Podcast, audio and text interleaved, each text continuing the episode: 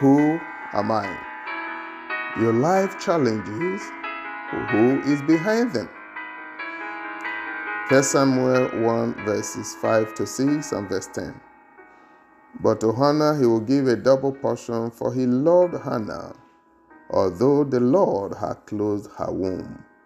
And her rival also provoked her severely to make her miserable, because the Lord had closed her womb. And she was in bitterness of soul, and prayed to the Lord, and wept in anguish.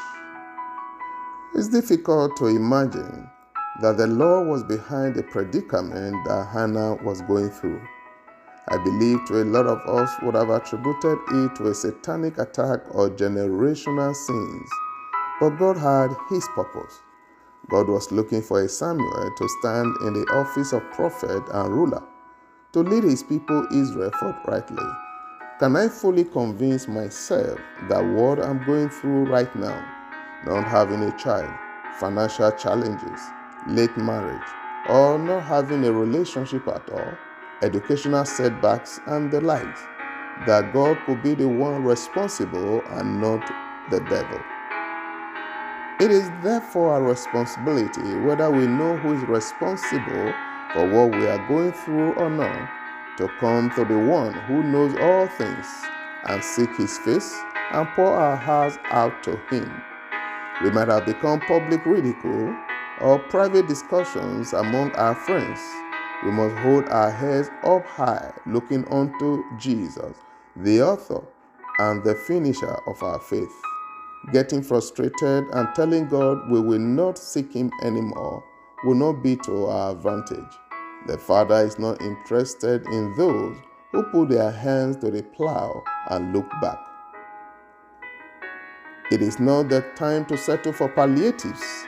Hannah's husband told her in her anguish, "Am I not more than ten sons to you?" The truth I would have told the man is, "You are not even up to one child to me." We should always learn how to comfort others going through pain. The man had other children. Perhaps it would have been better if the role was reversed. The man would not have accepted the situation he would have been in. We cannot just sympathize with people going through challenges of life and say to them, "I understand what you are going through," because the truth is you don't understand. But the woman Hannah did not take it out on anyone, not even her rival who made her sore in her heart, but the ridicule pushed her to God to pour her heart to him. Not even the ridicule of the priest could get her offended. Offenses must surely come, but we must not allow them to settle in our hearts.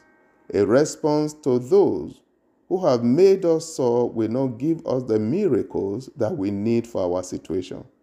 We should let the pain we experience push us to God to cry to him without complaining, and the miracle that silences our adversaries will be our portion. Let God do his work. Father, help us to deal with our emotions when we are going through life's challenges, and help us to convert our pain to worship of the one who holds our life. This is a Paul Ugobos production.